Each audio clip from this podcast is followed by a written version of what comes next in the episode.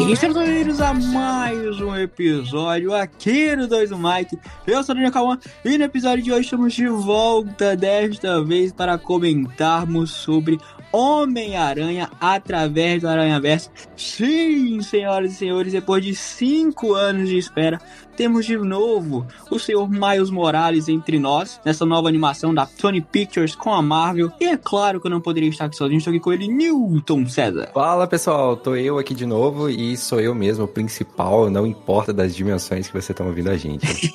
e para este episódio temos a participação mais do que especial dele, que está fazendo sua estreia aqui no 2 do Mike. Senhoras e senhores, Tiago Romariz. Fala galera, pô, obrigado bicho pelo convite aqui, vamos falar, e pô, um convite mais do que especial para falar do filme, com certeza um dos mais interessantes, talvez um dos melhores de 2023. Boa, pessoal, só para deixar claro aqui, eu não tava acreditando que sim é o Tiago Romariz que tá com a gente, tava, tava com medo de ser o chat GPT das vozes que sai por todo lado. É, que isso, que isso, não. ah, eu que agradeço de verdade por ter aceitado falar com a gente, valeu mesmo, Tiago, e que agenda lotada e tal, então só tenho a agradecer. Obrigadão. Tamo junto, tamo junto, galera. Vamos lá. É isso, então, sem mais delongas, senhoras e senhores, se preparem para serem pegos na teia de emoção enquanto a gente mergulha no mundo teoso do Homem-Aranha através do Aranha-Verso, onde as dimensões colidem, os heróis surgem e mais uma vez o destino do multiverso está em jogo. Bora pro cast!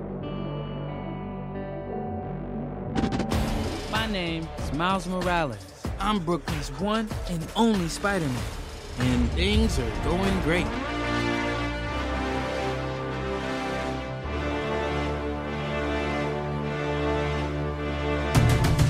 Bom, já quero começar aqui pedindo pro Newton, na verdade, passar aqui pro grande público, né, pros nossos queridos ouvintes, mais ou menos o que, que acontece no filme, uma espécie de sinopse aí. Como é que você pode resumir o filme, Newton? Bom, o filme se resume em muitos universos, muitos Homem-Aranhas, muita teia por aí.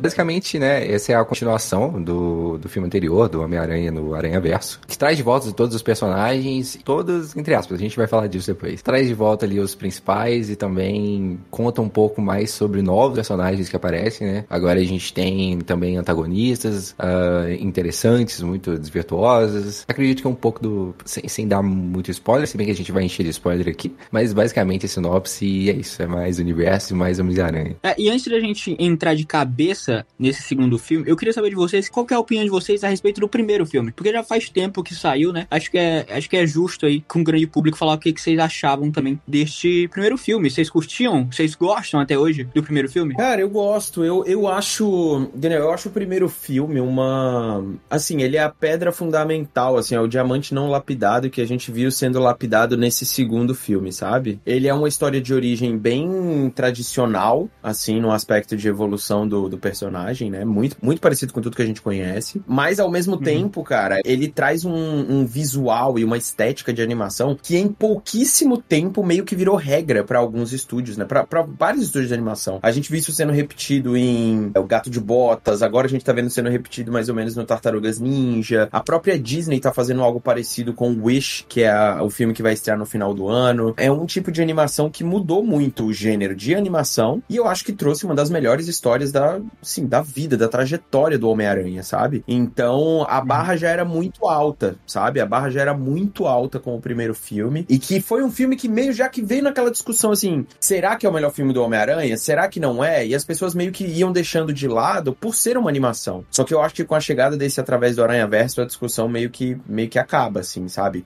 Você tem que levar em consideração o Homem-Aranha no Aranha Verso, né? A franquia, na hora que você for falar de uma grande história. Quando saiu o primeiro filme do Aranha Verso, eu, sinceramente, taquei o, meio que o foda-se ali, porque, tipo, eu, eu sabia que era animação, sabia que ia ser legal, mas eu não esperava que fosse tudo que foi. Então era uma pessoa que tava acompanhando aquilo ali, mas tava acompanhando meio de longe. Tanto é que eu só fui ver Aranha Verso há pouquíssimo tempo atrás. Eu sabia que o filme era genial. O pessoal falava muito bem do filme. E eu acompanhei o pessoal falando muito bem no filme. E aquilo ali me instigou um pouco mais para só aí eu conseguir ir lá e assistir o filme. Porque na época realmente eu não tava tão afim assim, porque na época vinha muito ali da. Logo depois dos filmes do Tom Holland como Homem-Aranha, né? Eu acho que o primeiro e o segundo filme, se não só o primeiro. E eu não era muito fã do, do Homem-Aranha do Tom Holland, né? Gostei da participação dele em Guerra Civil na Marvel, mas não gostei do, do filme solo dele. Então eu tava meio descrente ali com aquela animação do Homem-Aranha. E quando eu vi, cara, eu me me senti mal, porque por que, que eu demorei tanto para assistir isso aqui? O filme é maravilhoso. O, o filme é, de fato, um dos melhores filmes do Homem-Aranha, assim, sem dúvidas nenhuma, entra pelo menos num top 3, top 5 fácil, fácil. Total, né? Total. Filmaço que a Sony lançou. O primeiro, eu sinto que ele foi muito especial, né? Pelo estilo de animação, igual o Romário tinha falado, que foi o pioneiro, né? Que foi copiado por outros e tal. E lindo, bonito demais, toda aquela, aquela aquele arquétipo de quadrinho, né? Toda a estética para ser um quadrinho muito bacana. Para mim, particularmente, o primeiro filme foi um, um, filme muito especial por causa do Miles Morales. A, a HQ em que é apresentado Miles Morales, né? Que acontece tudo aquilo, não faz parte do universo principal, entre aspas, assim, que é o 616, né? E sim do Ultimate. E eu lembro de eu indo. Eu era criancinho demais, indo na banca e comprar uma revista estilo canoa, aquelas revistinhas de, de quadrinho mesmo, não era encadernada, era nada. E aí, do nada, tinha um Homem-Aranha novo lá, que era o Miles Morales. Então, é, saber que eu tive a oportunidade, como eu moro no interior, tinha uma banca aqui que ela é, não existe mais, ela faliu, e eu ia lá e comprei, nem era famoso, zero pretensão, e do nada, pá, aquele quadrinho virou um filme, ficou super importante. E é muito legal saber, ter essa conexão a mais, né, que é um Homem-Aranha novo, do Miles Morales e tal. É um universo diferente, então por ser um universo diferente já tinha essa expectativa, né? Putz, eles se encontram, né? Meio meia com Ultimate e tal. Eu acho que o primeiro ele inova muito na arte da animação, de ser dos quadrinhos, e também no, no novo Homem-Aranha que a gente tá. É, diferente do que a gente tá acostumado a ver. E quais que eram as expectativas de vocês para esse novo filme? Vocês estavam realmente com hype lá em cima? Cara, eu tava. Eu tava porque eu acho que assim, o primeiro já era muito bom, né? Como eu falei, eu acho que ele tinha uma coisa muito boa já no primeiro, e mas tudo que se mostrou mostrava do segundo e do, e do terceiro filme, né? Que são, é bom até explicar, os dois próximos, esse filme e o próximo, eles meio que foram feitos juntos, assim, né? Eles foram anunciados como Homem-Aranha através do Aranha Verso, parte 1 e parte 2. E aí depois eles trocaram o título, né? Colocaram através do Aranha Verso e além do Aranha Verso. Esses dois filmes, eles têm um low profile, assim, né? Do, tipo, eles nunca, nunca ganharam uma evidência de marketing tão absurda quanto a gente vê em outros filmes. E isso se deve muito à liberdade que a Sony dá criativa para essas pessoas. E eu fiquei muito grato também de terem sido cinco anos entre um e outro. Por quê? Porque para você fazer uma animação demora muito mais do que para você fazer um filme, sabe? Então você leva muito mais tempo, você tem que trabalhar muito mais. Então eles, cara, quando você assiste ao através do Aranha Verso, é um nível de complexidade tão grande, sabe? Tão grande que você vê na animação, o trabalho o esforço que existe ali, tanto artístico, né, criativo, quanto técnico, ele tá meio que evidente na tela, sabe? E isso para mim é muito reflexo do tempo e da criatividade e do tempo de maturação que os diretores tiveram, né? E o Phil Lord e o Chris Miller, que foram os diretores do primeiro filme, eles saíram dessa cadeira, viraram produtores e agora tem um trio diferente, que são os diretores. Então, eu tava muito empolgado já, eu já sabia que ia ser um grande filme, porque tem grandes nomes envolvidos ali, e tudo que eu procurei saber sobre esse filme era sempre falando sobre ir para um novo patamar, ir para um novo passo. Eu só não esperava que o novo passo fosse tão grande e num nível de qualidade tão absurdo quanto foi. Mas eu nunca duvidei que esse seria um dos filmes mais legais do ano, não. É, o, o Oscar de animação do ano vai ficar complicado. É, eu não tenho dúvida disso. É, com Mario Bros no Mario, Homem-Aranha, tá difícil. Pô, vai ser uma disputa complicadíssima, mas eu acho que o Homem-Aranha no Aranha Verso vem com um grande como grande favorito, tá? Cara, eu também acho. Eu acho, eu, acho difícil até vir um. Eu tenho para mim que dependendo do que a Sony fizer, porque Oscar é sempre uma questão de campanha também, né? Depende muito da campanha uhum. que o estúdio vai escolher fazer e tudo mais. Então, é, vai depender muito do que, que a Sony vai decidir fazer. Porém, eu acho também que assim, esse filme tem potencial para ir muito além de Oscar de animação, sabe? Ele pode ir para roteiro, ele pode ir para melhor filme, ele pode ir para design de som. Então, acho que ele pode ir para vários outros outros, várias outras categorias, caso seja possível, sabe? Não é, ele não é um filme para mim que vai ficar só na parte de animação. Tem total potencial para ele ir além disso. É, a, academia tem muito disso, né? A gente viu, por exemplo, no ano passado, o Pinóquio do Guilherme Del Toro, que poderia ter entrado em outras categorias do Oscar, ter ficado só no, na categoria de melhor animação, e acaba que a, a, categoria de melhor animação fica sendo ali como se fosse um, um prêmio de consolação, né? Pro pessoal que, é. que trabalha. É verdade, tem um ponto aí. Mas e você, Newton? Qual que, qual, qual que era a sua expectativa? Uh, eu não tinha, para ser sincero. Eu sabia que tava chegando, não tinha como não saber, né? Uh, uhum. Mas e quando chegou, uns amigos meus, a,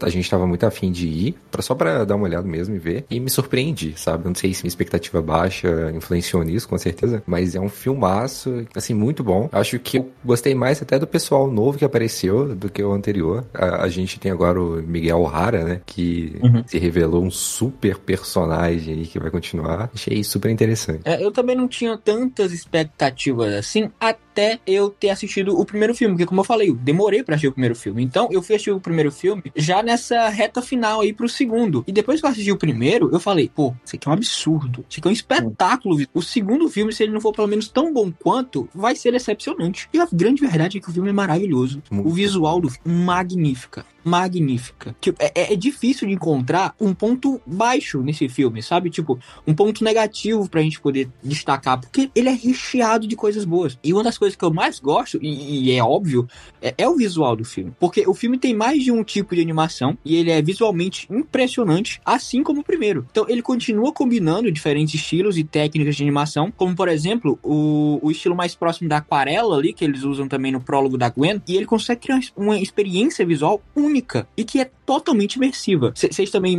pensam dessa maneira? Não, total. E assim, é muito curioso, porque no primeiro filme, eles têm uma questão de estilos de animação por, por universo, né? Por realidades. Uhum. Mas ao mesmo tempo, ela, eu acho que o filme inteiro, ele meio que tá num padrão. Até porque a, a realidade do Miles é a principal, né? Então você vê cada personagem tendo um estilo diferente, mas os universos deles têm momentos ali. São coisas muito pequenas, assim, para você mergulhar mesmo. Nesse segundo, não. Eles dão muito mais tempo. Eles, tipo, o Miles mergulha em outros universos de uma forma mais intensa. E a opção, como você falou da Gwen, né, do, da aquarela, ela abre o filme, uhum. né? Então, isso já deixa muito claro uma série de, de intenções que o filme tem. Primeiro, de você começar os seus quase 10 primeiros minutos sem mostrar o personagem título, né? Sem você, sem você porque você vai ter uma co-protagonista que é a Gwen. E ali, eu acho que também fica muito claro nesses minutos como que a parte visual do filme vai além de estética. Toda a parte de aquarela do, toda a parte de cores ali que tem nesse, nesse, nesse primeiro momento, você vê que o filme tá representando as emoções de cada personagem ali dentro e não tem cenário praticamente. Isso eu achei muito curioso. Eles não constroem cenários, né, quase ali naquela aquarela.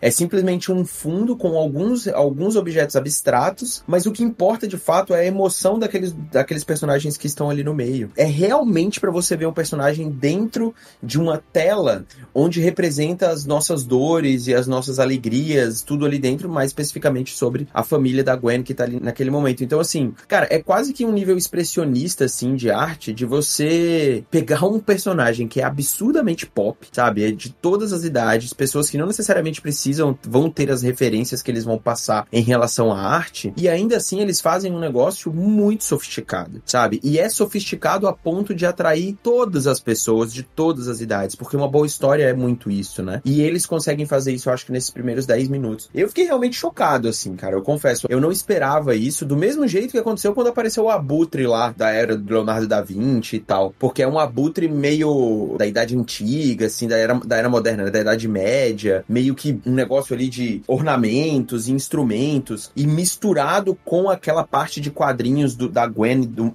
Cara, é um negócio do, do Miles. É um negócio, assim, muito impressionante. Eu tô, eu tô pensando em ver esse filme de novo no cinema né? Eu quero ter a sensação de ver numa tela grande, sabe? De novo. Porque eu tenho certeza que numa tela pequena, a imersão não é a mesma, sabe? A imersão não é a mesma, o sentimento não é o mesmo. Então, essa, essa parte técnica, essa arte do filme, assim, ela ganha muito também pela experiência no cinema que você tem, sabe? E isso é algo que acho que depois da gente passar dois anos, quase três anos, assim, no geral de pandemia, é um negócio que a gente valoriza, que a gente começa a entender a valorização, sabe? Porque hoje em dia, cara, eu não sei vocês, mas assim, quando você tá assistindo algo em casa, num streaming da vida e tal, para você olhar no celular, cara, é um pulo, sabe? Para você ir ali tomar uma água, comer alguma coisa, é um pulo. E Realmente. é natural que a sua experiência seja quebrada com isso, né? Com a parte dela. É muito bom estar em casa também para assistir filme e se divertir, isso acontece. Uhum. Mas estar no cinema é diferente. Estar numa sala escura no cinema é diferente, sabe? Comendo sua pipoca, ou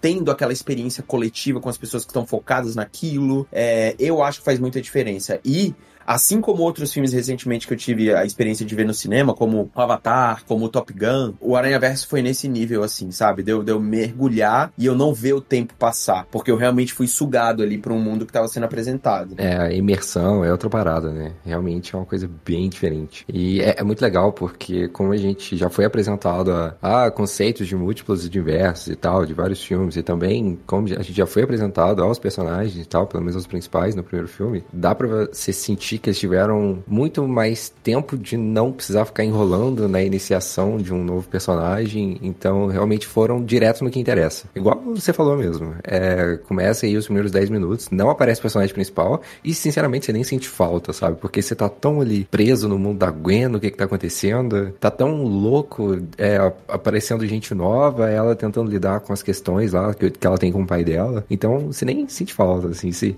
aí depois que ele aparece, que você fala, ah, não é que esse filme é de outra pessoa. Aí você lembra que o Miles existe.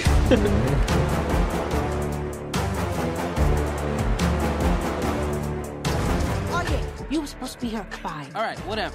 Whatever. Wow.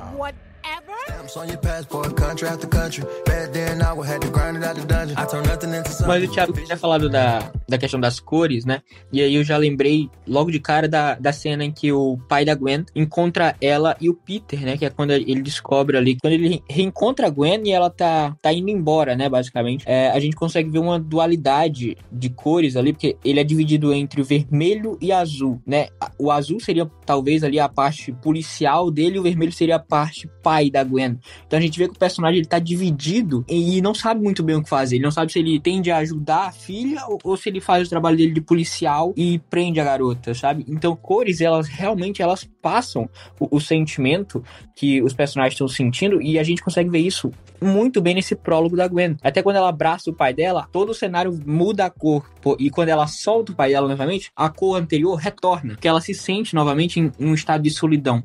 Então as cores elas realmente falam desse sentimento dos personagens. E até a cor do cabelo dela muda na, na Sim. cena. Muito bacana. Sim, sim, tudo muda, tudo muda. Isso é, é também, eu acho, uma. Eu falei isso um pouco no vídeo que eu gravei, cara, e eu acho que essa, digamos assim, essa falta de apego e ao mesmo tempo este apego absurdo estético que esse filme tem é muito interessante como uma análise de gênero, assim, sabe? De gênero de história, né? Porque o filme, ele muda a cor da Gwen, ele muda todos os Homens-Aranha, ele muda o mundo, ele a história do filme é sobre o embate de um Homem-Aranha contra a instituição Homem-Aranha, né?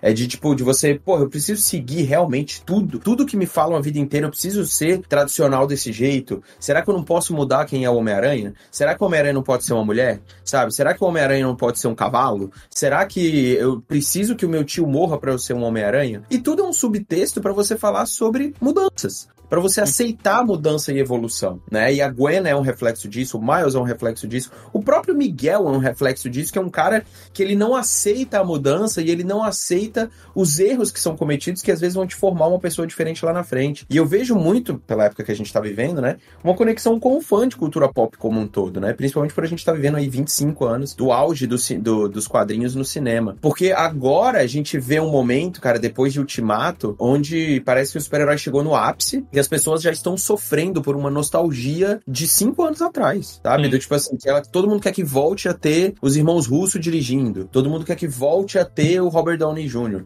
quer que volte. Tipo, os caras saíram ontem da parada, sabe? Ninguém deu tempo de nada respirar. Por quê? Porque o ser humano, e o fã principalmente, por ser o ápice, né? Algo mais exagerado do que é o ser humano, ele tá sempre procurando pela zona de conforto de algo que vai deixar ele muito bem psicologicamente, né?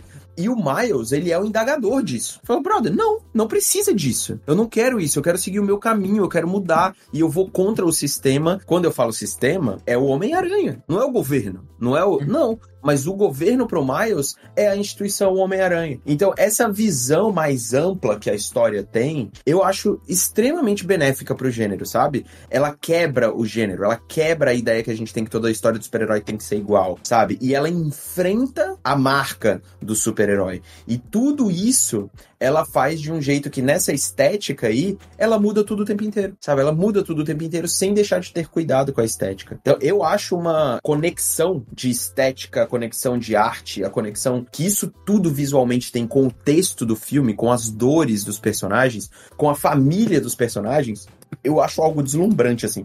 Eu acho que nenhum outro, nenhum outro filme de super-herói Nenhum. Que a gente teve é, eu acho que chegou perto de fazer isso. Outro tema que a gente consegue perceber que é muito abordado durante todo o filme, e desde o primeiro filme, na verdade, é o fato da, deles perderem pessoas, né? Todo Homem-Aranha tem alguma perca. O Miguel, ele perde a família, né? E aí ele vai para aquele universo que ele fica no lugar do outro Miguel, e aí ele perde a família. A gente tem a, a Gwen, que ela quase perde o pai dela, né? E aí a gente tem o Miles, que em uma realidade perde o pai, e agora ele quer evitar que ele perca o pai no multiverso dele. Então, assim, o filme ele percorre por todo o desenvolver dele, é, levando em consideração muito as percas, né? Ele quer evitar ao máximo percas e ele toca muito nesse assunto e ele toca muito bem nesse assunto, né? Desde o primeiro filme, quando o Miles perde o, o Aaron, né, que é o tio dele, e, e agora no segundo filme ele volta, ele volta a encontrar o Aaron e a gente, aquele abraço que, que ele dá com no Aaron, a gente consegue perceber ali a importância do personagem para ele, que né, a gente consegue ver ali que ele fala muito do tio dele durante os dois filmes e que tem uma importância muito grande para ele, mas naquele abraço ali a gente consegue perceber e sentir como se fosse o Miles, né? E então, assim, a perca é uma coisa que eles falam muito nesse, nesses dois filmes do, do Homem-Aranha e eu creio que no terceiro não vai ser diferente. Vai ser um tema que vai ser abordado muito na maior parte do filme e vai ser abordado muito bem, porque esse trio de, dire, de diretores e a dupla de produtores é fenomenal. Bom, mas isso não leva uma, levanta uma questão, tipo, vocês não ficaram pensando do tipo, é, tem tanto Homem-Aranha aí e todo mundo tá engolindo essa história de que tem que morrer mesmo? Sério, todo mundo que tá aí tá assim, não, é, vai morrer e, e, as coisas são assim, Miguel O'Hara tá certo e todo mundo tá acreditando nele, tudo bem, sabe? Não tem nenhum outro que, tipo assim, tirando, né, o, o francês punk, o Homem-Aranha punk lá, que fala assim, não, tá errado, a gente tem que tentar salvar de alguma forma. Eu vou voltar mais ou menos naquele tema que eu tava falando, né, na leitura de, da instituição Homem-Aranha, assim. Eu concordo que, tipo, alguém tem que olhar e falar, pô, não é meio óbvio que, o, que as pessoas têm que salvar e ou, não, não vamos deixar o pai do Miles morrer, né? No, nesse caso, que é o que eles falam lá, a família dele e tal. É, a questão aqui, cara, é que o normal, o sistema, a história, o dia a dia, é isso acontecer, né? É isso acontecer. E a gente pode explorar inúmeros casos na nossa história, na nossa cultura, existem coisas erradas que foram perpetuadas durante muito tempo. A cultura do ser humano é perpetuar coisas erradas até que ele acorde para alguma coisa para entender de que, tipo assim, olha, galera, tinha que mudar isso aqui, né? Não dá pra fazer isso aqui, não. Entendeu? Tipo, isso aqui tá errado, tá excluindo pessoas. E isso é o que o Miles tá fazendo. O Miles tá chegando para um mundo que tava fazendo exatamente a mesma coisa a vida inteira e falando assim, galera, por que que pra eu ser um super-herói eu preciso, minha família precisa morrer? Eu posso fazer outros tipos de sacrifício. E eu acho que, assim, o Miles e a, e a Gwen aqui, aí é chute meu, tá, gente? Tudo que fala nesse filme aqui é que o Homem-Aranha tem que passar por vários momentos de cânone, né? Momentos de sacrifício. Tem a morte é. do tio Ben, depois talvez a morte de um ente querido, é, ou de um capitão, etc, etc. O que me parece aqui nesse filme é que o sacrifício deles, da Gwen e do, e do Miles, vai ser o relacionamento deles dois, né? Me parece. Me parece que eles dois não vão ficar juntos, por mais que eles queiram, ou, e que a família deles vai poder sobreviver. Porque você tem que abrir mão de alguma coisa, né? Ou o filme simplesmente pode chegar no final das contas e falar, não, não vai abrir mão de porra nenhuma não, e vai todo mundo ficar bem e, e acabou. Mas eu acho que a é meio incômodo mesmo, esse incômodo que você tá falando, Newton, do tipo, pô, mas será que não vai ter ninguém, vai ser só Homem-Aranha Punk que vai fazer alguma coisa? Cara, eu acho que é justamente o que aconteceu em muitos momentos da nossa história, sabe? Tipo, imaginar que há alguns anos, cara, mulher não podia votar, sabe? De imaginar que há menos de 100 anos na nossa história existia escravidão, sabe? Eu tô falando Sim, de total. 100 anos. Não é muita coisa. Não é muita coisa. Antigamente, era uma pessoa para falar uma parada assim na nossa cultura, falar, pô, mas sério, velho? Só o cara tá aí querendo se revoltar porque não tem que ser escravo e tal, mas, velho, é assim desde sempre. Sabe? Por que, que você quer mudar alguma coisa que é assim? Sabe? Por que, que mulher agora quer falar alguma coisa, quer votar assim? Nunca foi assim, por que, que você quer fazer isso? E tá tudo dando certo até hoje, sabe? E isso é o que eu acho, eu acho encantador isso em cultura pop, em histórias em quadrinhos, que elas falam sobre esses arquétipos, sobre essas coisas da nossa história, a partir de um conto de super-herói, sabe? E aí muita gente pode olhar e achar, putz, que exagero, você tá comparando uma coisa com.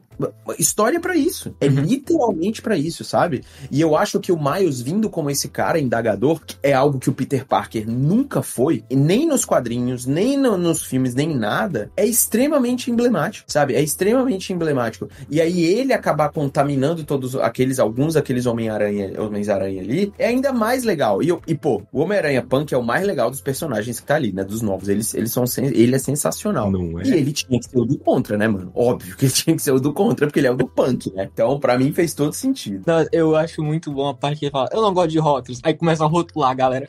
Não é? Muito. Ele é o melhor personagem. Muito é muito bom. Ele é muito bom, muito bom mesmo. Mas eu concordo realmente com o que você falou. Tem coisas, eventos históricos que hoje a gente olha pra trás e percebe, sabe, putz, como, como que era assim, né? E ninguém, né? Então, é, acontece. Mas, assim, por exemplo, voltando aqui um pouco nos filmes, no Homem-Aranha Sem Volta pra Casa, do menino Tom Holland, Doutor Estranho fala pra ele assim, ah, a gente tem que mandar todo mundo de volta pro seu, sua dimensão. Só que se alguns aqui vão voltar e vão morrer, porque lá eles estão mortos. E aí o Tom Holland faz todo um alvoroço e fala assim, não, então não tô nem aí não, vou pegar Scooby e vou embora. Ele não deixa. E, tipo, são vilões dele, não, nem são amigos. E aí, o meu ponto é que se fosse Tom Holland no lugar do Miles Morales, ele também ia ficar contra. Porque, assim, ele fez...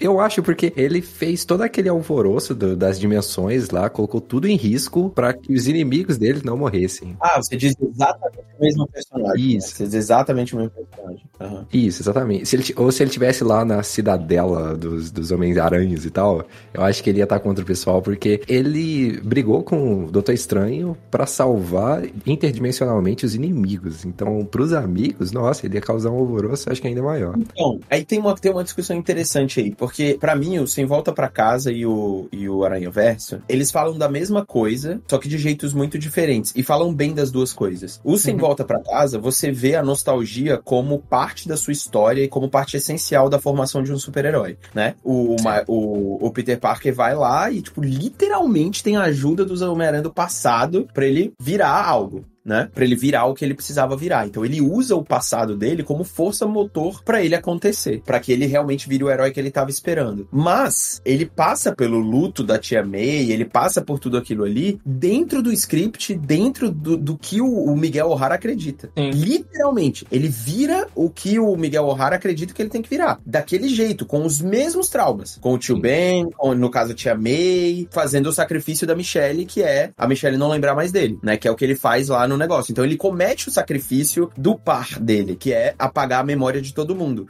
Ele faz exatamente os dois pontos que o Miguel O'Hara faz, que ele avisa. Então, assim, mesmo se a gente for colocar, né, num- num- numa situação hipotética, fosse colocar ele do lado do Miles pra alguma coisa, talvez ele, o Miles convencesse ele, sabe? O Miles convencesse ele. Mas o Tom Holland, o personagem do Tom Holland, ele é exatamente o que o Miguel O'Hara sempre defendeu. Porque o Peter Parker do Tobey Maguire também é. O Peter Parker do Andrew Garfield também é. O Peter Parker dos quadrinhos também é, sabe? Todos eles são. Acho que a, a- é muito mais uma questão de conceito aqui e até é legal a gente ter o Sem Volta pra Casa tão perto assim, né? Tão bem na memória da gente.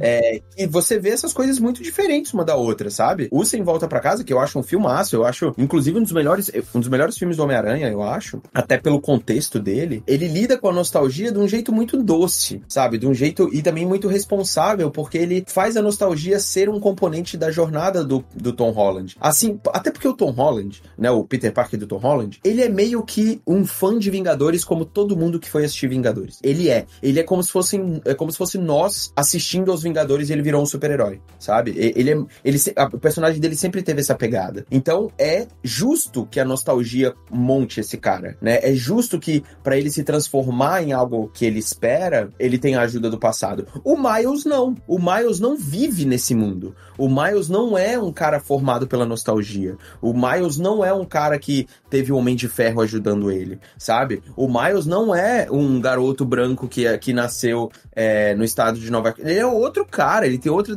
outra ascendência, outra, outro tipo de criação, e ele pode ser tão grande quanto todo mundo, sabe? Esse é o grande conceito pra mim, do que, tipo, não é que o Miguel O'Hara ou o Peter Parker vão deixar de ser super-heróis. Não é isso. Mas eles têm que aceitar que as outras pessoas sejam diferentes também. E o que eu acho que representa isso de um jeito muito legal é que o Tom Holland sendo o representante desse fã, muitas vezes esse fã não aceita que nada mude, sabe? E, e o Miles vem pra mudar essas coisas. Pelo menos essa foi uma leitura, assim, que eu tive mais do filme. E talvez, talvez se o, o por exemplo, no filme 3, vamos supor, que o Tom Holland apareça, seja animado em live action, pode ser que ele ajude o Miles. Mas eu acho que seria muito mais esperto da parte da Sony, da Marvel, não misturar as coisas, sabe? Porque eu acho que as histórias aqui, elas estão, elas têm vozes próprias. Deixa isso só na mente da gente, sabe? Porque se É. você misturar as duas, eu acho que você pode tirar a força de cada uma delas. Sim, é, eu acho que se a Sony fizer isso, a Marvel fizer isso, vai ser de uma bagunça. Porque, Assim, Aham. não foi feito pra isso, né? Claramente, a ideia dos três tipos de, de do Homem-Aranha no Aranha Verso não, não é se juntar ou fazer qualquer coisa que seja com os filmes live action. Não é. É criar um universo, um multiverso que seja nas animações. E sim, a gente tem muita coisa de animação do Homem-Aranha que já foi feita e que eles podem criar para botar no filme. Então foi legal ter a, a, aquela lembrança, né, do, do Homem-Aranha do Tobey Maguire e do Andrew Garfield durante o filme. Mas, tipo, se for botar alguma coisa do Tom Holland, coloca parecido com aquilo, sabe? N não precisa ir muito além. Deixa eu só entrar nesse ponto, porque ele é muito interessante. Eu senti quando eu tava vendo o filme que parecia, sei lá, que tava um peso de contrato, sabe? Porque mostra todas as cenas dos Homens-Aranhas da Sony e não mostra nada da Marvel, sabe? E há um tempo atrás, quando a gente viu o Homem-Aranha aparecendo no Guerra Civil, a, aparentemente a sensação era que, pô, nossa, tá compartilhado. Mas parece que tem um contrato meio unilateral ali, do tipo, ah, o pessoal da Marvel pode usar os Homem-Aranha ali, o pessoal da, com, da Sony, mas o da Sony não pode nem to tocar no Tom Holland, não pode citar o Tom Holland, sabe? Ah, mas, é, mas é exatamente o contrário, Newton, é exatamente o contrário. A dona do Homem-Aranha é a Sony, certo, né? A dona do Homem-Aranha é a Sony. Não é à toa que o, o Donald Glover aparece, né? Que ele é o gatuno, né? Ele é o tio do Miles Morales e ele aparece de volta para casa lá. O que eu acho, cara, é que eles guardaram pro próximo, pro próximo filme, sabe? Ah, então você acha que vão juntar? Não, eu acho, não sei se vão juntar. Eu acho que do mesmo jeito que apareceu o, o Venom, certo. sabe, lá e, e, o, e o Peter Parker também apareceu no Venom depois, né? Ou antes, sei lá. Eu acho que isso vai acontecer. Mas eu acho que existe um acordo entre eles também, cara, que é, é o seguinte: os filmes do Homem-Aranha, todos eles, tá? Todos os filmes do Homem-Aranha são da Sony. Todos. Sim. Eles, eles têm uma colaboração criativa da Marvel, porque o Homem-Aranha, eles cederam o Homem-Aranha para que o Homem-Aranha entre em Vingadores, né? E um dos acordos foi que você pudesse usar personagens da Marvel Studios dentro dos filmes do Homem-Aranha. Como eles usaram o Homem de Ferro durante muito tempo, como eles usaram o Doutor Estranho, e como eles devem usar, sei lá, o Demolidor, por exemplo, nos outros. Então eles vão, vão continuar usando. Mas a bilheteria do filme do Homem-Aranha é da Sony, produção é da Sony, os direitos do personagem é são da Sony, tudo é da Sony. Tudo, tudo, tudo, tudo é da Sony. Então, se a Sony quisesse colocar o Tom Holland junto com, com o Miles Morales nesse filme, o filme inteiro, ou no 3, ela tinha total direito de fazer isso. Total direito de fazer isso. Só que eles não fazem por uma. Eu acho que por um acordo criativo entre eles, sabe? Do, tipo, não mistura muito aqui para que a gente consiga, um, continuar a usar os seus os personagens da Marvel nos filmes do Tom Holland, porque a Sony vai ganhar dinheiro com isso, né? Não à toa, o Homem de Ferro tá na metade dos cartazes que tem do primeiro Homem-Aranha, né? Tipo, ele está lá por um motivo. Então, eu acho, cara, a minha, a minha sensação é de que eles vão fazer alguma referência ao Tom Holland no terceiro filme, né? Porque você não faz de graça,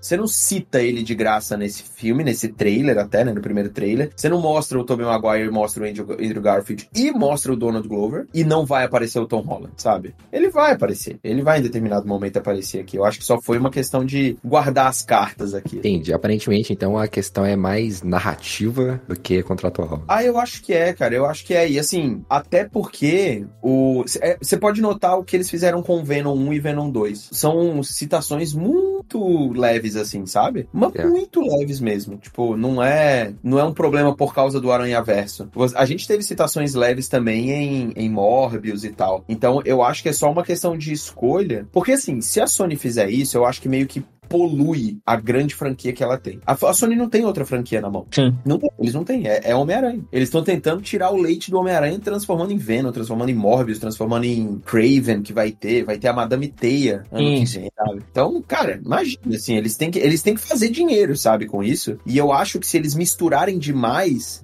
eles entenderam também que ele pode acabar contaminando o próprio Homem-Aranha do Tom Holland. É, realmente. Uma coisa que pode ser levantada é o fato do Donald Glover aparecer e ele aparece, acho que no segundo filme de Homem-Aranha, do Tom Holland. E aí fica a grande dúvida: ele vai aparecer nos, nos próximos filmes do Homem-Aranha do Tom Holland? A gente vai ver o Gatuno em ação? Ou não? Ou será que ele fez realmente só essa participação no Aranha Verso? Ah, cara, eu sou da política de que se você mostrou o doce ali pra galera, você tem que entregar alguma coisa, sabe? Uhum. É, eu não. Não quer dizer que ele vai ser o Gatuno e o Miles Morales vai aparecer. Não, não acho que pode. Não é garantido. Mas é mais um indício de que o Miles Morales vai virar um personagem live action muito em breve, sabe? E não tem por que o Miles Morales não estar dentro da, do mundo do MCU e dos Vingadores. Não tem porquê. Até porque a Sony iria desperdiçar dinheiro se não colocasse ele junto dos Vingadores. Eu acho que você ainda tem que fazer mais do que isso, porque ter a dinâmica Peter Parker e Miles Morales é essencial, assim, é muito bom ter isso. Para quem já jogou o jogo de Homem-Aranha no PlayStation, cara, é uma das melhores coisas do jogo, sabe? E para quem jogou também, para quem assistiu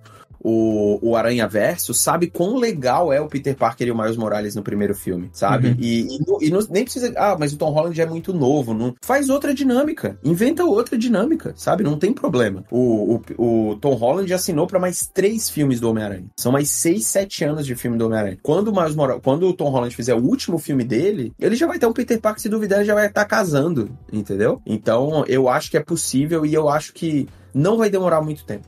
Eu acho que o próximo filme do Homem-Aranha nos cinemas, do Tom Holland, a gente vai conhecer quem é o Miles Morales. Mas será que a gente vai conhecer o Miles Morales, apenas o Miles Morales, ou já vai ser uma introdução para um possível Homem-Aranha, né? Essa versão Homem-Aranha do Miles Morales? Porque assim, a história do Miles Morales é: o Homem-Aranha do universo dele morre, e aí o universo 40 da Terra lá e morde ele, ele vira o Homem-Aranha daquela Terra, né? A, a, outra aranha foi lá e mordeu ele, mas nem deveria ter mordido. É, então, tipo, pra gente ter esse Miles Morales, se, se a gente for levar em consideração a história das animações, e eu não sei se é assim também nos quadrinhos, a gente teria que, que ter a morte do, do Homem-Aranha do Tom Holland, ou existiria uma outra possibilidade. A, a questão de você ter terras diferentes é, já existe na, no MCU, né? Então você já sabe que hum. tem variantes. Isso já tá estabelecido. Mas nos quadrinhos, o que que aconteceu? Não só a morte do Peter Parker, como depois das Guerras Secretas, a Marvel fez um reboot total nos quadrinhos. E o que que ela fez? Ela colocou o Miles Morales no mesmo universo que do Peter Parker, né? Tipo, ela falou, ah, uhum. ah, vamos fazer um reboot aqui, mas agora o Miles Morales faz parte da Marvel. É porque antes o Miles Morales ele era só da linha Ultimate, né? Sim. Que era um, uma, uma história diferente da Marvel. Quando rolou a Guerra Secreta, ele juntou todo mundo. Juntou Ultimate, juntou regular, juntou tudo. E aí rolou o reboot no final. Esse reboot no final, o Miles Morales foi deixado na linha regular da Marvel para virar um, person um personagem regular. Mas hoje, eu não acho que precise de espaço para isso, sabe? Você já meio que aposentou personagens sem necessariamente eles morrerem, sabe? Ninguém sabe direito o que aconteceu com o Capitão América, sabe? Tipo, ninguém. A Viúva Negra, ah, ela morreu lá, mas você fez filme de flashback. A feiticeira escarlate, você não sabe direito se ela morreu ou não também, pode ser que ela volte. Então, assim, o Peter Parker, do Tom Holland, ele pode só se aposentar. Ele pode só ter a vida dele lá de boa, sabe? É, e aí ele passa o manto pro Miles, sabe? Do mesmo jeito que o Capitão América fez ali com o Falcão. Eu acho que ele passar o manto seria mais interessante, sabe? Mas eu tô aberto a, a, a sugestões, assim, da Marvel para fazer isso, sabe? Eu acho que quanto.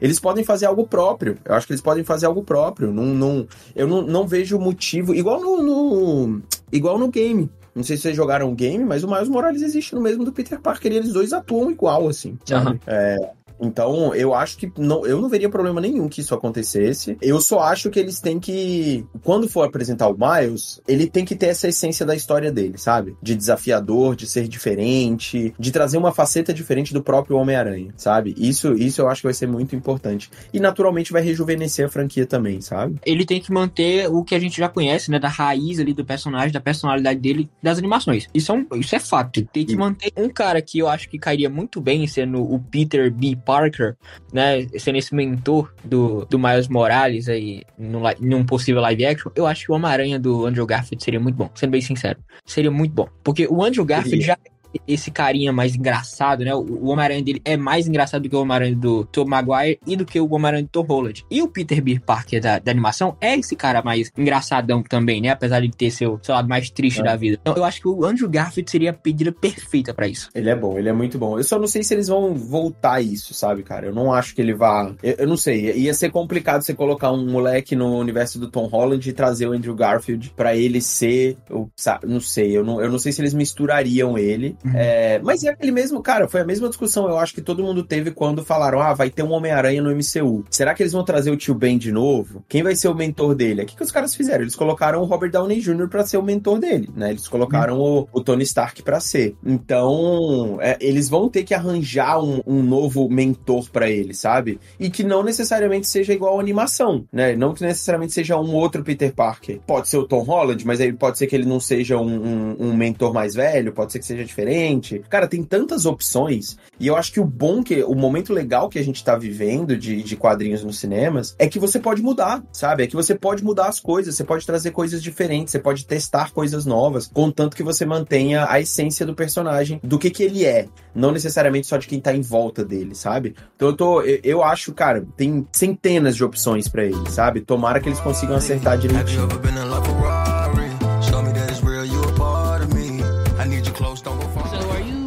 A cow or a Dalmatian? I am the spot. That's not funny. Don't don't do that.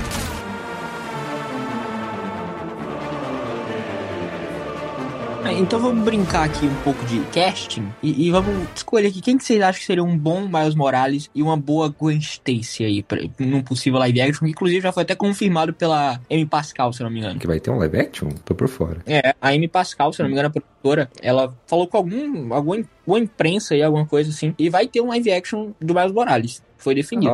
Não sabia, não, que bacana. Vai, vai ter, vai ter. Eles meio que já confirmaram isso há muito tempo, Uhum. assim, sabe? Só que Ah, Assim, entendi. até acontecer, a gente tem que, tem que ver, né? Mas eu, eu acredito, é por isso que eu falei que eu acho que é questão de tempo só, sabe? Entendo. E- Eu gosto muito do, do Caleb McLaughlin do, do Stranger Things. Também. Ele é, ele é, pô, ele é ótimo ator, ele é mais, ele é um pouco mais jovem aqui do, do que o Shamik Moore, né? Que é o, o dublador do Miles Morales no, no Spider-Verse. Ele é um pouco mais novo, então, tipo, talvez combinaria, combinasse bem. Pra ser a Gwen, eu acho que tem várias. Pô, a Hayley Stenfield pra ser a Gwen seria perfeito, mas ela já é a Kate Bishop, né? Então, É. não tem, não tem como, não tem mais como ela ser.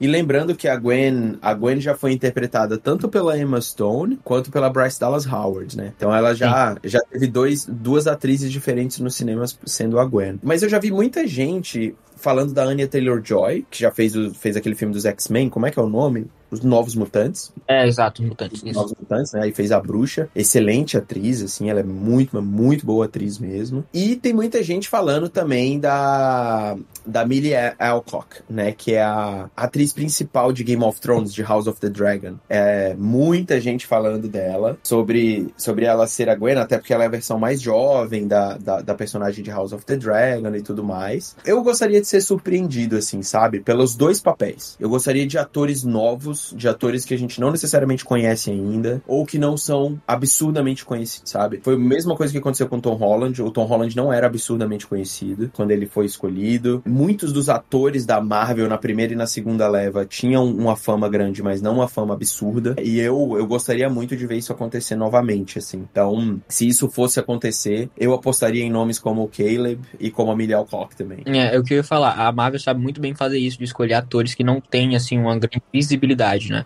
Mas uma atriz em específico que eu gostaria, assim, que, que eu acho, na verdade, que faria uma boa Gwen é a Emma Myers, de Vandinha. Ela faz aquela companheira de, de quarto com a, Aham, aham. E eu acho que ela seria uma ótima Gwen Stacy. Ela me passa a vibe da, da Gwen, sabe assim? Aham, sei, sei, ela é boa. Ela é bem novinha, né? Ela Acho é que ela uma boa. dois anos, eu acho, 21, por aí. Não, eu acho que eles têm ótimas opções na mão. E principalmente agora por causa de série de streaming, né, cara? Que a gente tem, tipo, um bilhão de séries e séries tinha a rodo. Eles vão ter muitas opções de pessoas que já são relativamente conhecidas, né? E a gente vai ser surpreendido, assim, com essa escolha, sabe? Que vai acontecer muito antes do que a gente imagina, eu acho. Eu acho que até 2024 e tal, a gente vai ter o anúncio dessa galerinha aí. Tá. É, vocês pegaram muito desprevenido, porque eu realmente não faço ideia de quem poderia ser, mas eu tenho ideia de quem eu gostaria que não fosse. E por favor, não me coloquem, não me coloquem o Jaden Smith como os Miles Morales, porque eu sei que já rolou uma super thread pra ele ser, É. até ele já demonstrou interesse e tal, Ah, mas ele tem uma cara de quem vai chorar a qualquer momento em todo filme que ele faz. não, não precisa, gente.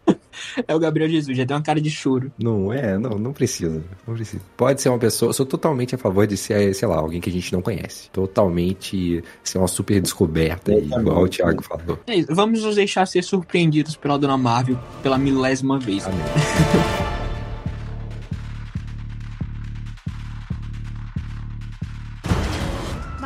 Grades are pretty good. A in AP Physics That's my little man. and a B in Spanish. Miles. Mira, eso es imposible. Bom, outra coisa que a gente sabe que desde o primeiro filme, a música, ela desempenha um papel importantíssimo nos filmes do Aranha Miles Morales. Ela complementa muito bem a ação e a emoção, né, principalmente das cenas. E nesse, é claro que não vai ser diferente, a trilha sonora tem uma combinação muito boa, né? Ela combina ali o de hop até o rock. Então, é, é- isso adiciona muito uma camada adicional de energia à narrativa. Pelo menos pra mim acabou ajudando muito em manter uma imersão muito grande no filme. Nossa, total, né? Acho que é, todos os aspectos visuais e sonoros, eles parecem estar muito na narrativa, sabe? Parece que eles estão realmente ali contando a história. O Homem-Aranha Punk aparece tocando guitarra, o rock. Então, quando aparece aquele universo que, que é um paralelo da Índia, né? Então a gente tem umas músicas mais puxadas para essa cultura. É realmente ali uma aula de conto narrativo, não só através do enredo, né? Do roteiro, e sim também de qualquer componente que tá acontecendo na tela e no som. Então, toda essa parte técnica, cara, é meio impressionante, assim mesmo, do filme. E não sei se no cinema de vocês, né, quando vocês foram assistir, se vocês sentiram isso também. Principalmente nessa parte do mancha, né, de como você tem essa parte mais obscura e tal. Como o filme começa a te envolver de um jeito que é, pô, vai de, em outro patamar, assim, de envolvimento, sabe? A parte técnica nesse aspecto, pra mim, foi um negócio impressionante. Especialmente naquela parte da perseguição, dos Homem-Aranha perseguindo o Miles, sabe? Uhum. É um caos organizado, assim, meio louco. E, e eu achei, porra, achei. Cara, quero, preciso ir no cinema ver de novo. Você foi aí no Canadá? Foi, foi aqui, fui assistir aqui, assisti no IMAX e foi, foi- Nossa, foi incrível, cara. Foi Eu incrível. vou trazer um ponto aqui que, que apareceu no Brasil, porque é o que tem que ser falado, infelizmente tem que ser falado. Eu fui ver também é, Pânico e fui ver Gato de Botas, que são filmes muito menos populares, né? O Homem-Aranha é muito mais popular e tal. Porém, Pânico e Gato de Botas, sempre que aparecia qualquer texto, tava brasileirado, sabe? Tava traduzido, você conseguia ver na tela. Você não conseguia ver uma legenda. Você via realmente se na folha tava escrito lá, procura-se, tava escrito procura-se em português. E a mesma coisa no Pânico, que é um filme, assim, muito, muito mais nicho. As pessoas iam trocar mensagem nos celulares e dentro do celular tava em português. E no filme do Mais Morales, que é de quadrinho, que tem toda a temática de balão de fala, infelizmente não aportuguesaram, sabe? Não, não traduziram, assim, traduziram em modo legenda, mas não dentro da animação. Achei meio triste isso. Ah, eles não traduziram direto na tradução. Ah, entendi. É, entendi. achei meio triste isso, mas assim, acontece. Eu acho que para um filme desse ponto, né? É, talvez seja pela complexidade de fazer isso, né? De conseguir, não sei porque é. É, eu não sei realmente. No- e você, não só no Pânico, mas tem outras animações que a gente vê essas mudanças já. Animações da Disney mesmo. Uhum, Né? uhum. É, estranhas assim mesmo. Verdade. É, pla- placa de jogo, a gente já vê, e foi triste, assim, porque, é igual eu falei, né, os- todo, todo componente faz parte de uma forma narrativa, até balões de fala, porque tem a temática de Claro. quadrinho, né, e aí não, não tá traduzido, assim, de uma forma caprichosa, sabe, tá uma legenda, como se fosse uma legenda comum, e aí você, putz, não, é triste, né, triste, mas tá bom, acontece, acontece, eu sou chato. A, a legenda é uma coisa que, se você não tá acostumado a, a usar, é uma coisa que te tira um pouco, né, da, da imersão do filme. Então, acaba meio que atrapalhando, principalmente pra galera não tá acostumado. É, eu sou sempre a favor de consumir uma mídia no- em sua linguagem original, sabe? Se for é, inglês, inglês, francês, francês e tal. Só que, infelizmente, né, existem milhares de crianças que não têm essa capacidade, de pessoas e adultos e todo mundo, muita gente. E é meio triste você ver que não foi traduzido com tanto capricho, igual outros filmes que têm muito menos popularidade. Go. He's lying to you. And I think you know it.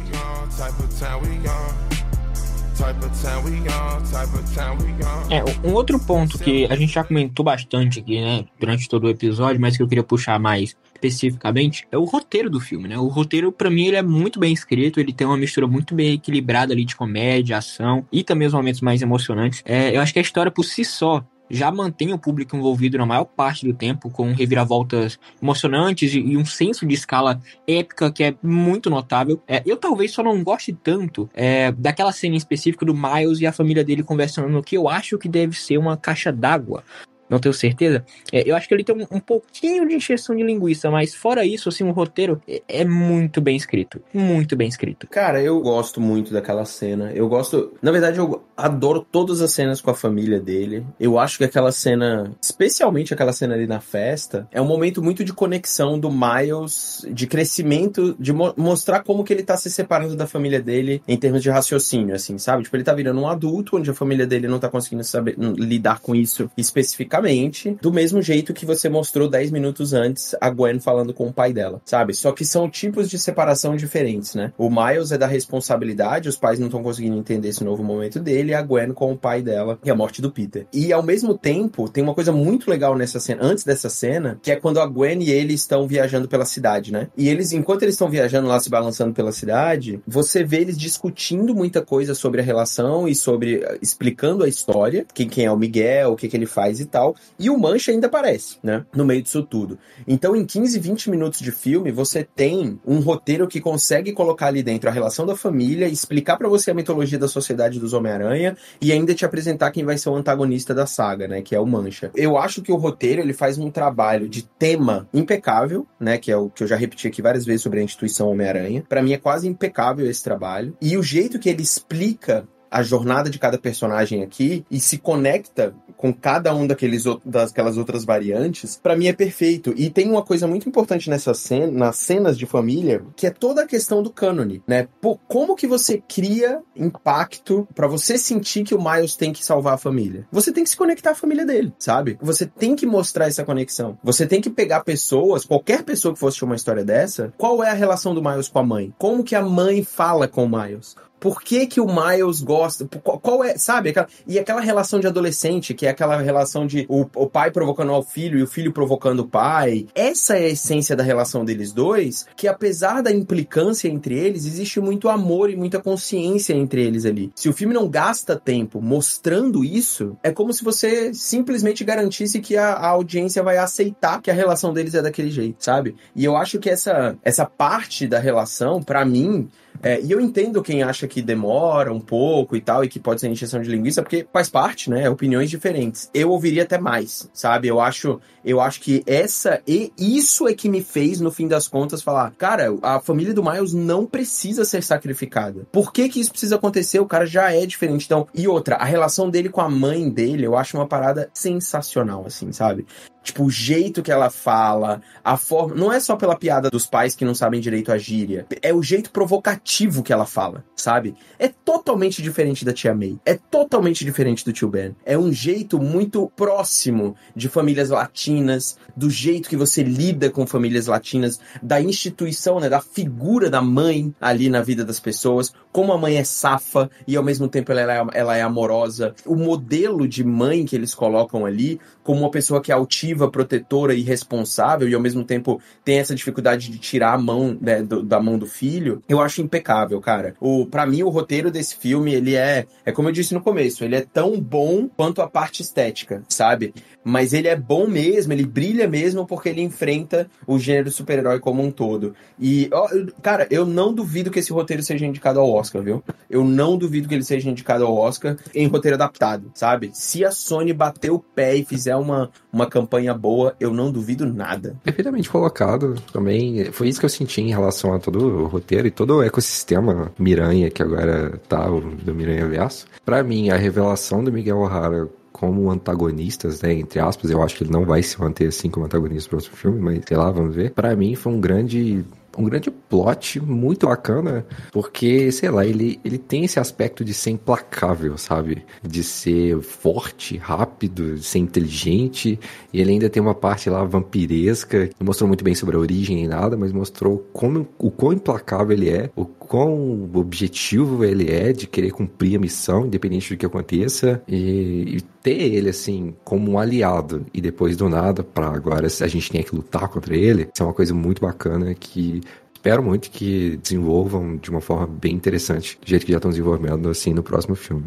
O, o, Miguel, ele é um personagem muito intenso, né? E você acompanha a intensidade dele. Muito Quando ele bem. ali, você vê que ele é de fato um cara muito do bem. E quando ele começa a tender mais ali pro lado mais vilanesco, você vai acompanhando aqui dali falando, pô, eu gosto desse cara, eu não gosto dele, o que, que eu faço? Tipo, a gente consegue acompanhar bem a intensidade dele, né? Sim, sim, uma, uma passividade agressiva, né? É, ele me lembrou, eu não sei se vocês assistiram What If no, no Disney Plus. O episódio do What If do Doutor Estranho, né? Que o Doutor Estranho fica com o terceiro olho, ele fica do mal. Tipo, é, é, é parecido. É aquele negócio do tipo de tentar ficar consertando as coisas o tempo inteiro. E ele acaba indo pra um lado vilanesco, mas depois ele vira um. fica do bem, sabe? É aquela obsessão por corrigir alguma coisa que você errou e que no fim das contas, na verdade, aquilo vai, te, vai corromper quem você é, sabe? E eu acho que o Miguel, no fim das contas, vai ter um, um, um final meio parecido, assim. Boa palavra é essa, né? Obsessão. Ele é obcecado lado pelo que ele acredita. Implacável, é isso. Antes de ir para considerações finais, eu quero saber que as expectativas de vocês, muito rapidamente, para Spider-Man Beyond the Spider-Verse, que é o próximo filme aí da, da trilogia. Agora tá alta, né?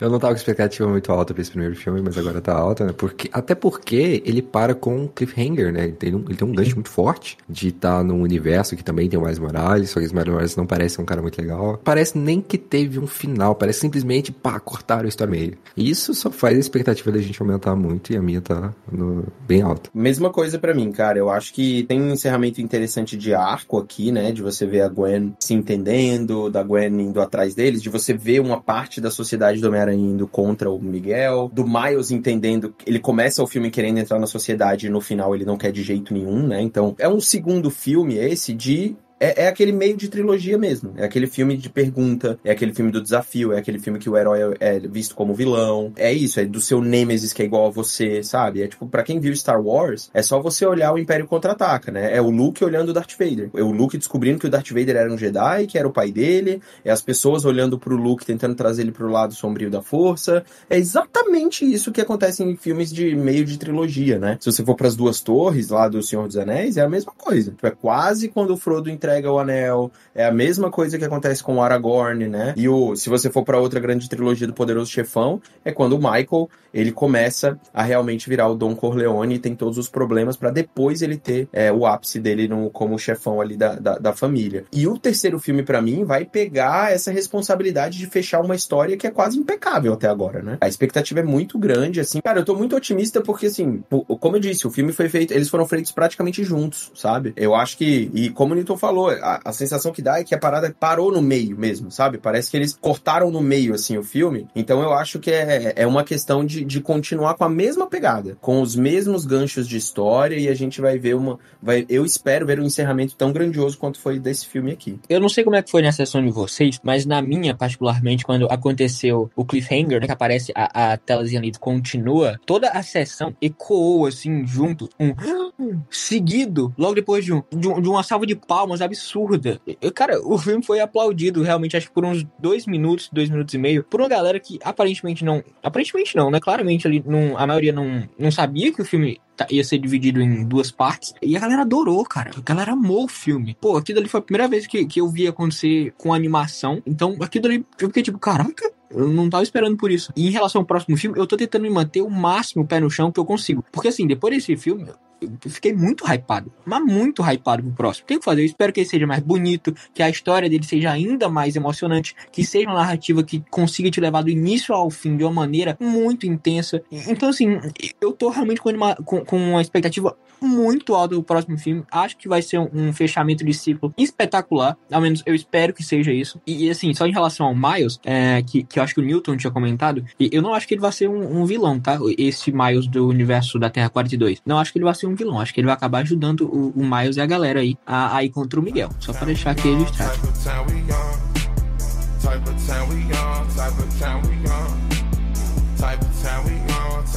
Dito isso, meus queridos amigos, vamos agora para nossas considerações finais e também para suas notas de 0 a 5 para Homem-Aranha através do Aranha Verso. Cara, minhas considerações finais, eu acho que esse é um filme obrigatório, assim, para quem gosta de cinema no geral, sabe? É bom você assistir o primeiro filme? É bom, vai te ajudar muito. É, e você, se você não assistir, você vai estar tá perdendo um baita de um filmaço. Mas, se você quiser só assistir ao segundo filme, ele explica quase tudo que acontece no primeiro, de essência, assim, que você precisa, sabe? Então, ele funciona por si também, né? Mas eu falo sempre, assista ao primeiro filme, porque a sua experiência vai ser muito melhor e muito mais completa. De toda forma, eu acho que a gente tem um filme aqui que, assim como vários outros filmes do gênero de super-herói, né, nos últimos 20, 25 anos, eles ajudaram a moldar o cinema e moldar a indústria de entretenimento. E com esse aqui não é diferente, sabe? Visualmente ele muda, ele indaga o gênero e ele leva a animação pra outro patamar. Pra outro nível, sabe? Eu acho que é um, é um filme que daqui a muitos e muitos anos a gente vai estar discutindo sobre ele. Vai estar discutindo não só o roteiro, a história, como que o Miles ficou ainda mais popular, como que a Gwen ficou ainda mais popular, mas principalmente porque, sei lá, pela próxima década, a gente vai ver mais da metade dos filmes de animação tentando imitar o que o Spider-Verse fez. Então a minha nota,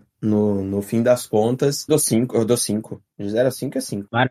5 é 5, tranquilo. Boa, perfeito. Eu nem vou me prolongar muito. Também acredito que é um filme realmente obrigatório. Assista. Se você puder assistir no cinema, melhor ainda. Então tente fazer um esforço. Se não der certo, sei lá, vai ter que acabar assistindo em casa, mas assista. Gera muitas expectativas, né? Tem uma história muito bonita, um enredo muito legal. Só assista, sabe? Eu não vou nem trabalhar muito na expectativa do ouvinte que tá escutando a gente sobre todos os componentes narrativos que a gente falou. In- Interessante até se você já tiver assistido, né? Porque a gente lançou muitos spoilers aqui. Eu vou ficar com a minha nota, vou dar um 4.6, então. Re- Olha, se, se fosse arredondar pra cima, ia ficar 5. Mas assim, é porque teve algumas questões, né? Tipo essa da tradução, que quebra um pouco a expectativa. Mas é, tá tranquilo também. E também teve a questão da aranha, se a número 42, o Mancha, ele sabia qual que era o universo que ele tava, por isso ele pegou uma aranha e dedicou 42 dela. Pra mim, essa história não tá muito redondinha.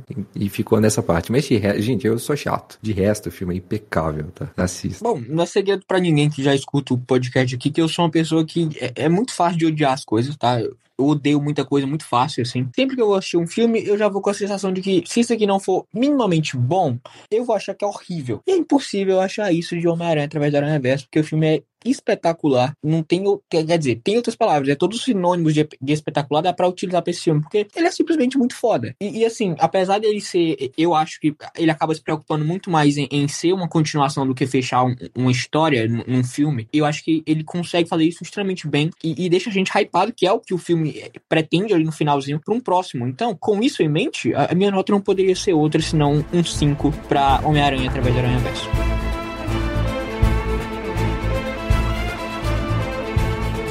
Bom, mas então é isso. Comentamos aqui sobre Homem-Aranha através da Aranha Verso. A gente agradece mais uma vez a participação do Thiago. Thiago, deixa suas redes sociais aí pra quem ainda não te acompanha poder te acompanhar. Cara, só escrever lá Thiago Romariz em qualquer lugar que você procurar, Thiago com TH, Romariz com Z no final. E estarei lá falando sobre cultura pop e tudo mais. É, Nilton Daniel, obrigado demais pelo convite, foi muito massa o papo. Pra galera que tá escutando, vai lá assistir Homem-Aranha se puder. A gente sabe que tem um bilhão de filmes que vão estrear agora no cinema, mas se tem um que tá lançando aí e que eu tenho certeza que você vai sair satisfeito, é o Homem-Aranha. Então, deixa ele pelo menos aí pertinho da sua lista, ali do topo da lista, que vai valer a pena se você precisar gastar o seu dinheiro suadinho. Obrigado de novo, gente. A gente agradece, um prazer ter você aqui com a gente, Thiago. E bom, é isso. Siga a gente nas redes sociais, as do Thiago também vão estar aqui na descrição desse episódio. E a gente se vê num próximo episódio muito em breve, meus queridos. Próxima semana tem o Week, tá bom? Não Esqueçam, toda segunda-feira, o Wiki aqui no, no 2 do Mike. E é isso, até o próximo episódio. Valeu, falou e fomos! É isso, pessoal. Se hidrata.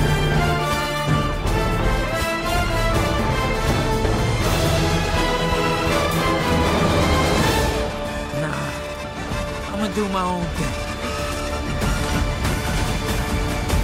All stations, stop spy